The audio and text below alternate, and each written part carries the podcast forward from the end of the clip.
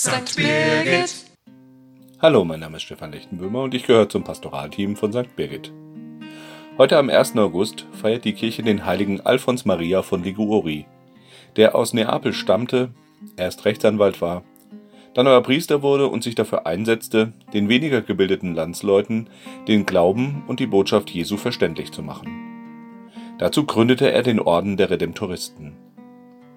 Das zu seinem Gedenktag gehörende Evangelium ist vermutlich bekannter als der Heilige selbst. Es geht um Jesu Bild aus der Bergpredigt vom Salz der Erde und vom Licht der Welt. Salz kann einer Speise das gewisse Etwas geben, und ohne Licht fällt es uns entsprechend schwerer, uns zu orientieren und uns zurechtzufinden. Man könnte es also auf den Punkt bringen.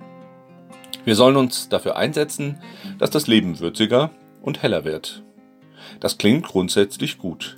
Ich glaube allerdings, dass wir dabei noch einen weiteren Punkt im Auge behalten müssen. Das richtige Maß oder die richtige Dosis. Was passiert, wenn uns beim Kochen die Hand ausrutscht oder wenn man mal versehentlich in einen Scheinwerfer schaut, macht deutlich, dass ein zu viel manchmal vielleicht noch schlimmer ist als ein zu wenig.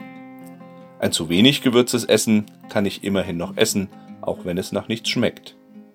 Die Kunst besteht also darin, es nicht zu übertreiben. Verleihen wir also unserem und dem Leben der anderen, nach unseren Möglichkeiten, ein wenig Würze und Helligkeit. Es tut uns allen gut.